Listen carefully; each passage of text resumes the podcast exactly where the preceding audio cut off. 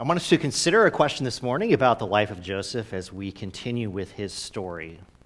And that is this Is Joseph's life chaotic or is it going just how it should? Don't answer. Consider. See the difference between those two things.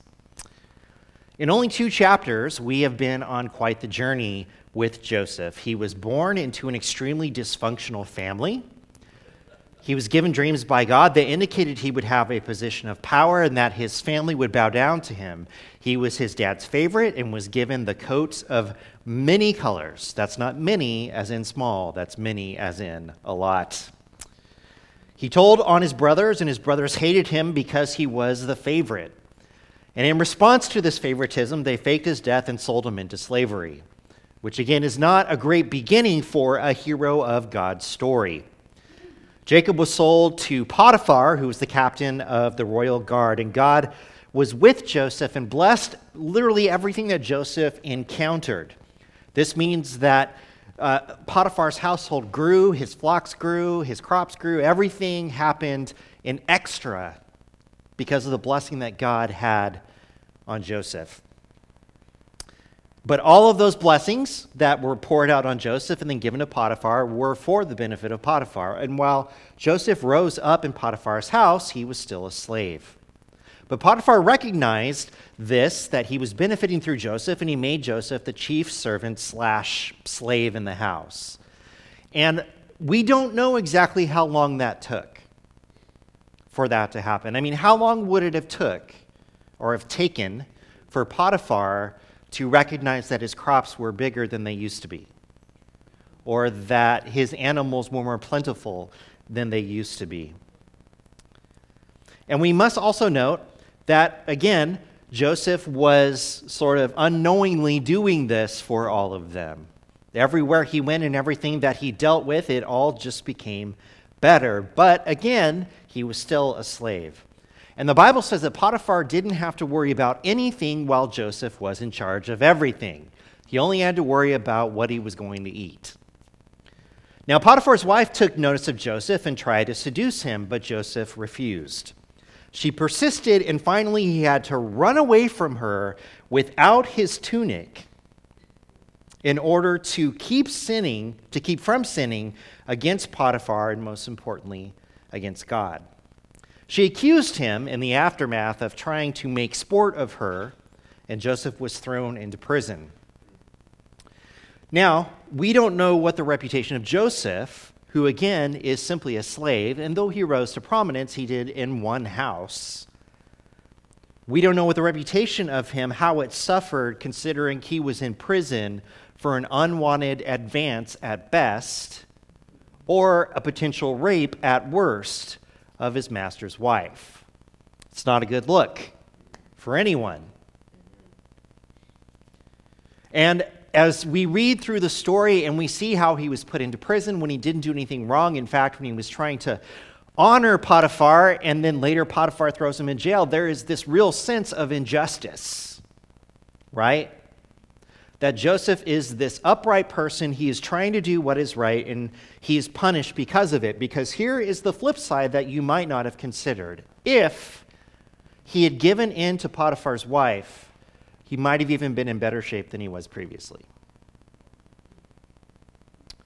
This particular prison was the place where the king's prisoners were kept, and while in prison, Joseph again rose to a position of responsibility and authority as the chief prisoner.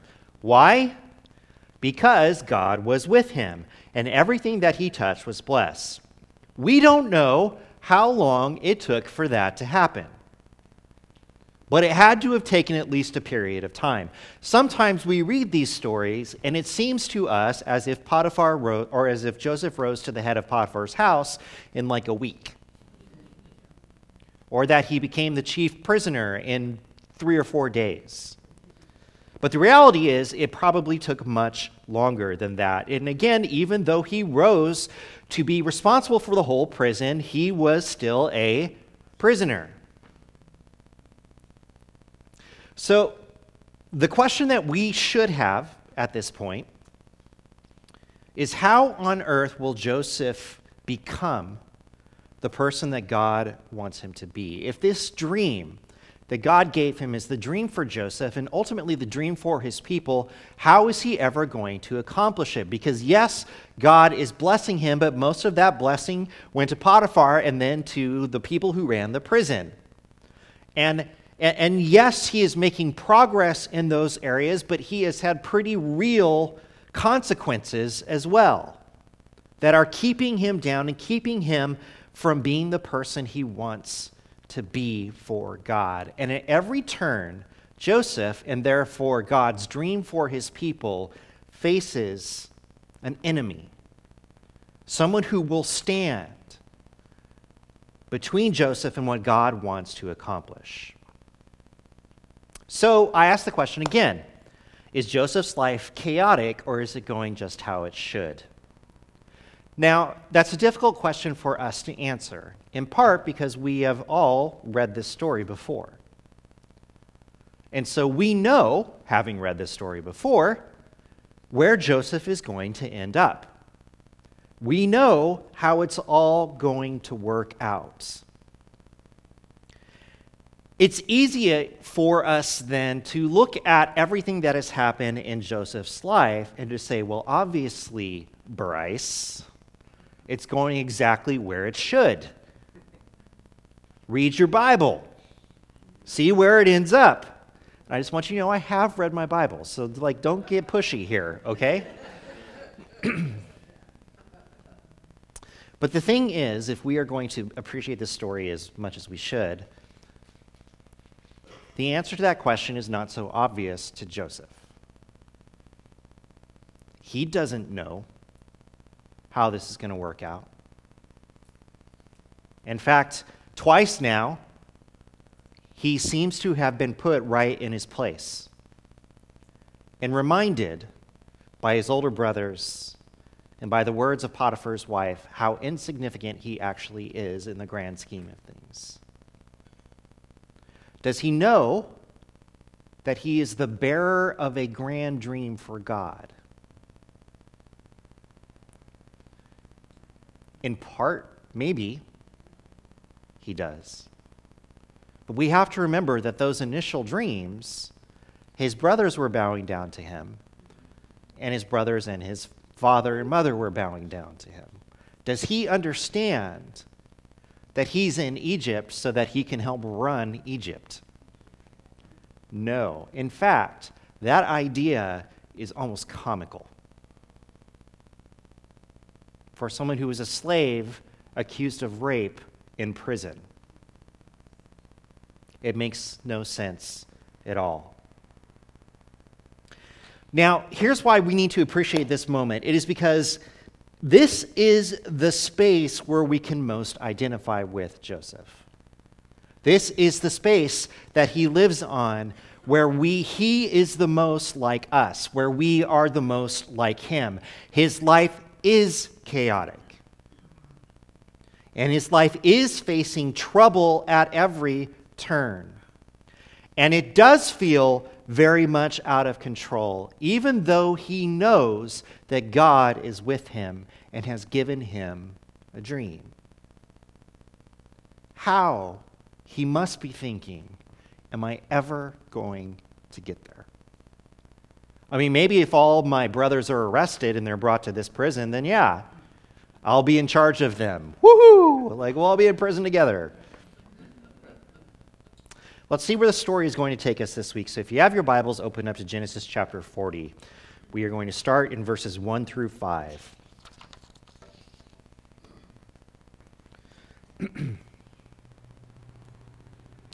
Sometime later, the cupbearer and the baker of the king of Egypt offended their master, the king of Egypt. Pharaoh was angry with his two officials, the chief cupbearer and the chief baker, and put them in custody in the house of the captain of the guard, in the same prison where Joseph was confined. The captain of the guard assigned them to Joseph, and he attended them.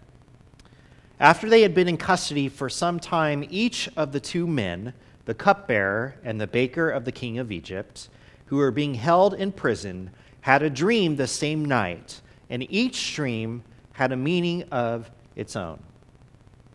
Okay, so Joseph was in the the top prison, if you will. So it stands to reason that he would meet some royal prisoners. And these two dudes in particular had made Pharaoh angry, which I would imagine is not the best thing to do. And they went to prison to await just, uh, judgment, and while they were there, they were put under the care of Joseph, who was ultimately running the prison for the head of the guards. And wouldn't you know it, while they were in prison under the care of Joseph, they both had a dream. How weird is that? Crazy. There is, uh, we, we have to recognize that, that, that dreams are very important to this story. They, they really are. And there is no dream, of course, that is more important than the one that Joseph had. The dream uh, for him to, to raise up, and ultimately, as we know, for his people to be raised up. But it set the stage for other dreams to play important roles in Joseph's story moving forward. Now, dreams were prominent in ancient literature and in Egyptian reports. And the issue of dream interpretation was a crucial one in the ancient world. If you were able to interpret dreams and it was proven that you were able to interpret dreams correctly, you were unique and special amongst everyone. Because who, after all, can explain dreams? Therefore, anyone who could do it was a hot commodity. More on this in a moment. Let's pick it up again in verse 6. When Joseph came to them the next morning, he saw that they were dejected. So he asked Pharaoh's officials who were in custody with him in his master's house, Why do you look so bad today? We both had dreams, they answered, but there is no one to interpret them. Then Joseph said to them, Do not interpretations belong to God? Tell me your dreams. Now let's pause here for a moment because this is a pretty major claim that was given by Joseph, but it's crucial to the path of the story. There were, again, people around who were supposed to have the power to interpret dreams. Whatever power they called on to give them their interpretations, these people would have some clout. Again, especially if they had some sort of track record of success. What would that track record would have had to have been? 50%? 60%? We don't know. But chances are, if you interpreted one right, you were then known as an interpreter. I mean, just, just to kind of be fair to how that went. But Joseph said that there is only one interpreter of dreams. Who is that? It's God. Now, why is God the only interpreter of dreams? Because within this story, who gives dreams? God does. And therefore, God is the only one who knows what the dreams are about. God is the one who gives them meaning. And therefore, if you do not know God or God is not with you, then you cannot accurately interpret what is happening. At best, what you are doing is guessing.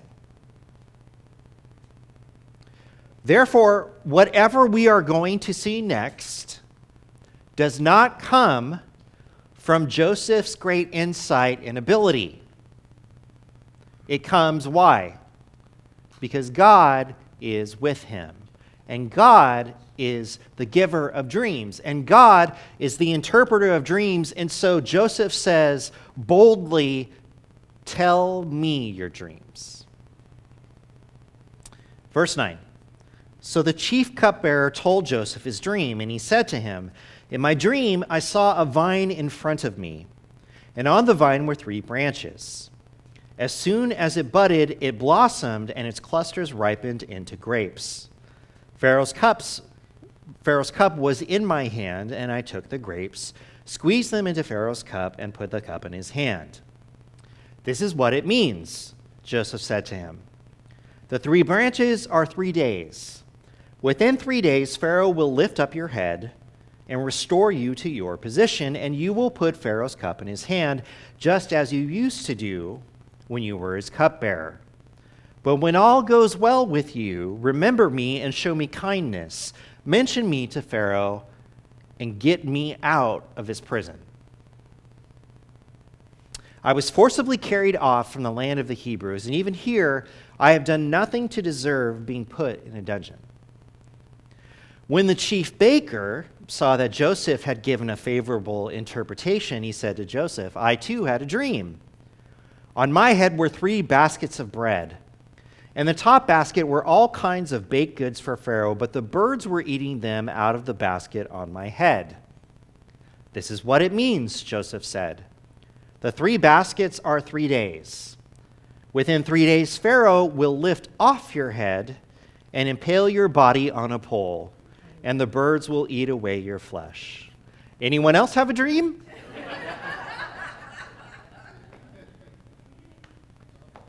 Only God can interpret dreams.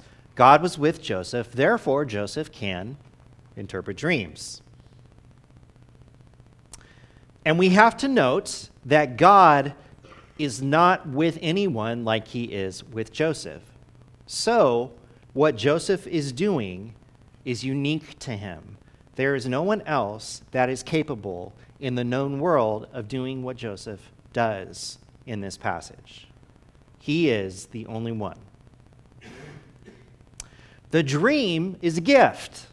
It is insight and knowledge into what's happening. And its interpretation is a gift, done not by some sort of special skill or technique or burning something or rubbing sticks together or any of that sort of stuff, but is done by the power of God freely given to this one particular man who was rejected by his family, sold into slavery, accused of rape, and now in prison. So the knowledge of what all of this means falls on someone who should not, by any account, have this power. After all, if we were to hear his background, would we assume that God was with him? No.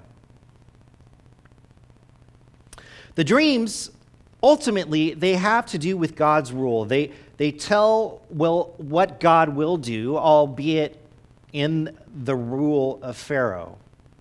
And, they claim that God, only God, knows the future and can decide what is happening. Uh, the dreams are news about a new situation that cannot be derived from or uh, predicted from the present. There's no way really to know, based on just where they are and what's going on, how this will actually turn out for them. And in fact, the same term is used in the interpretation of both dreams. Did you spot it? The very similar term. In three days, he says to the cupbearer, Pharaoh will lift up your head. And what does he say to the baker? Within three days, Pharaoh will lift off your head. Both will be lifted up. They just don't fully understand the direct way that that's going to happen. So the dreams tell of a new situation. They, they speak of God's resolution of human issues, his, that, that He is going to decide what is going to happen. The implication is that God has a future which is to be worked out in this context. He is moving and working and doing things here, even in this place where people don't worship him or acknowledge him. If Joseph is the only servant of God within this place, does that mean that God is not making things happen in this place? No. God's hand is still working and moving and shaping the future, even though Pharaoh is in charge. He is the one who gives the dream. He is the one who gives meaning to the dream. He is the one who says what is coming. And therefore, these dreams, as small as they might be, tell us something really important. In whose hands is the future? It's not in the decisions that Pharaoh made or makes. It's not in whether the baker baked a good loaf of bread that day or not. It's not in Uh, whether the cupbearer served or good, good or bad wine. In fact, can we just now reflect back on what they did wrong? Remember what we said earlier? We don't know what they did wrong. In the, in the story of Joseph, does it matter? It doesn't. In fact, these two examples are almost, we imagine, trivial. Did Pharaoh, was there too much salt on his bread? Was there a bug in his wine? Like, what was it? We don't even know, but our imaginations are left to think of kind of the stupidest things that put them in that position.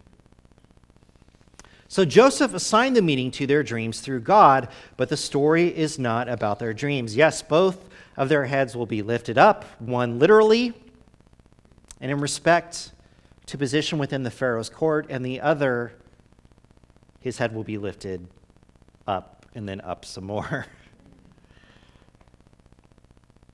There's one last thing that we can't ignore as we read through this. Did you see what Joseph did in between the two dreams? If you still have your Bibles open, look back there and let's look at these verses again.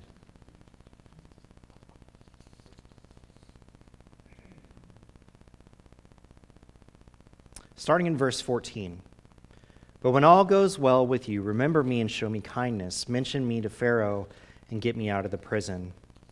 I was forcefully carried off from the land of the Hebrews, and even here I have done nothing to deserve being put in a dungeon. Now, Joseph has just very boldly said that only God can interpret dreams and then tell me your dreams. So, does Joseph seem to know that God is with him? It's become obvious to him at this point that God is with him. Good. What does Joseph think about his life? Not much, right? In fact, how specifically is he feeling in this moment? Victimized.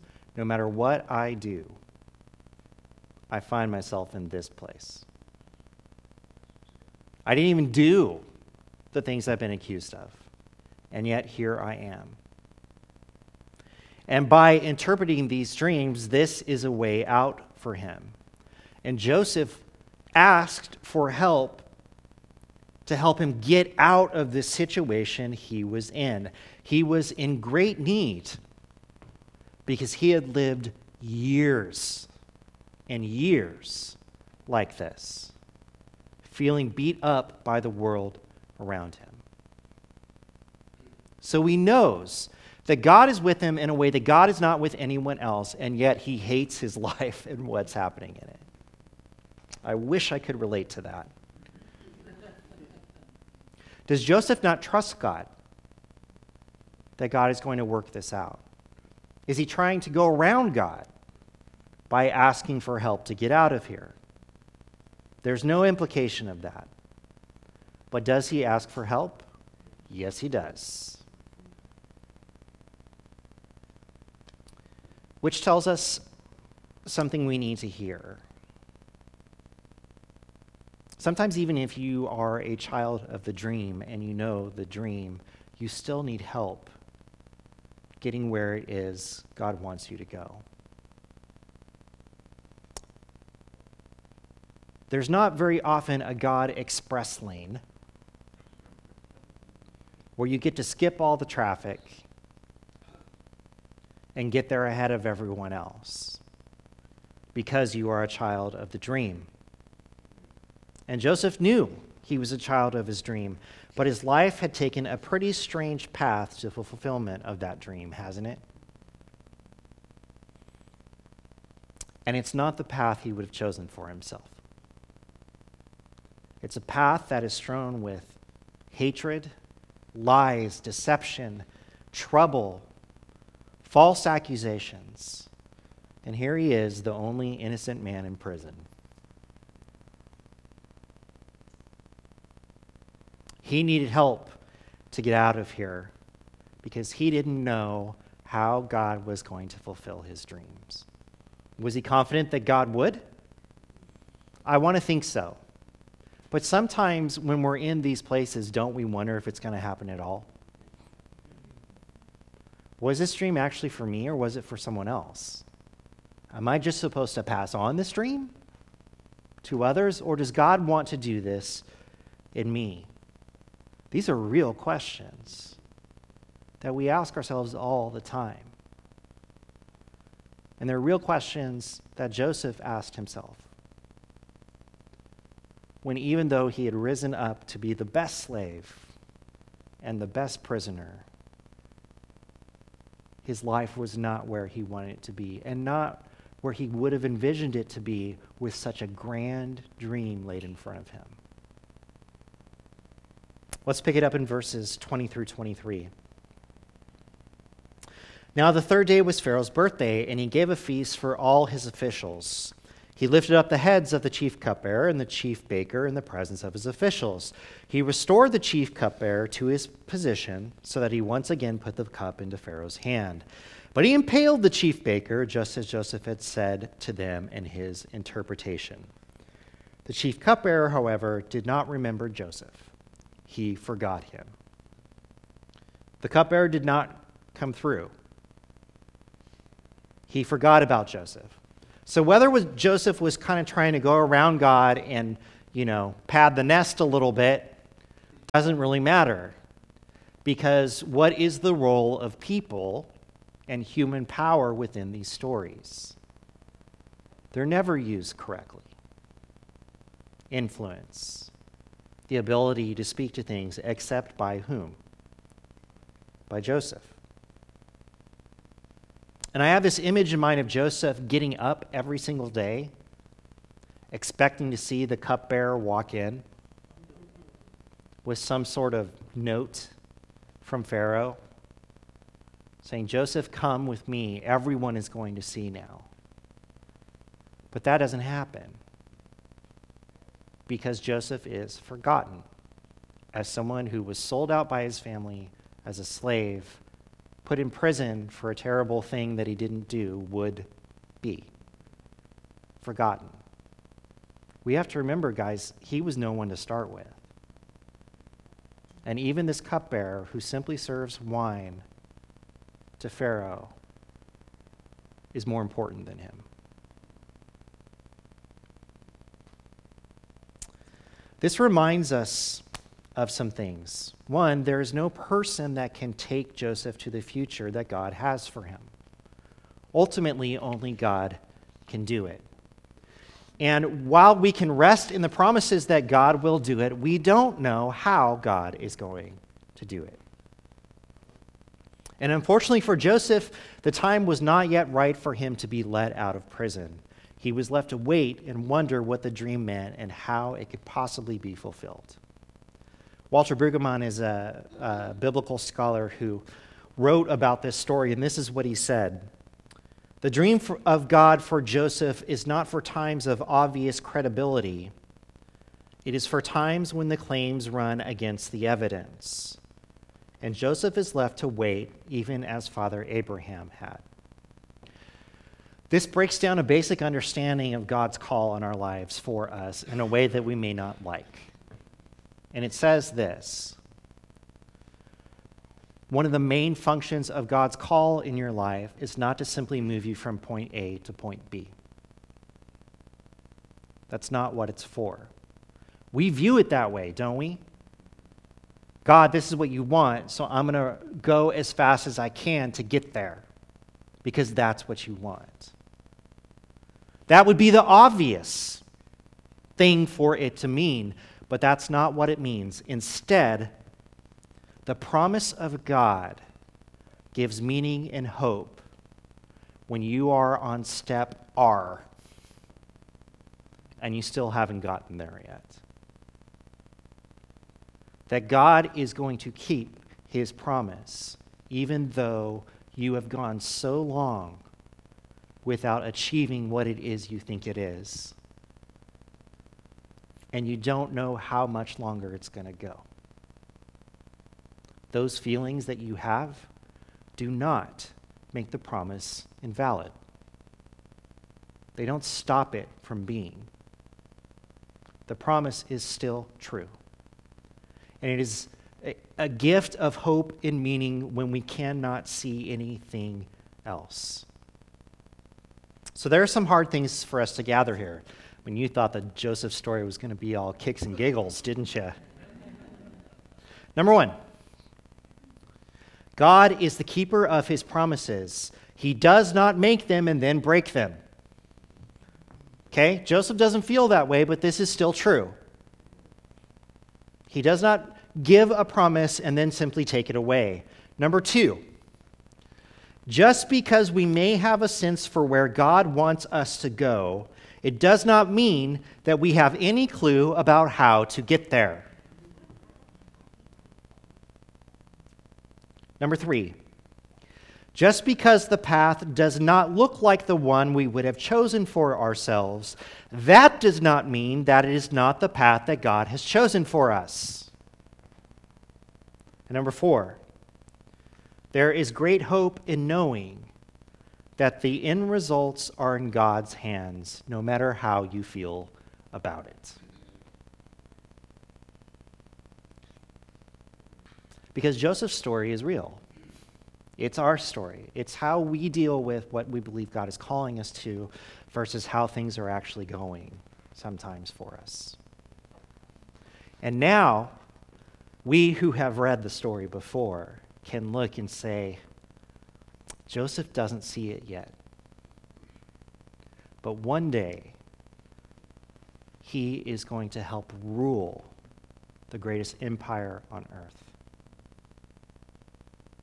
And that day is not far off. And that's not even the dream that Joseph knows he has, by the way. But that's God's plan for his people. And so, what does Joseph need to do? Take hope in the dream, be the best he can in the next moment, and wait for the Lord, who is with him. I hope you take encouragement from that this morning, because those words are meant to be encouraging. This is not the story of one person's failure. This is the story of how God fights for what he wants for his people. And God will not give up. Amen?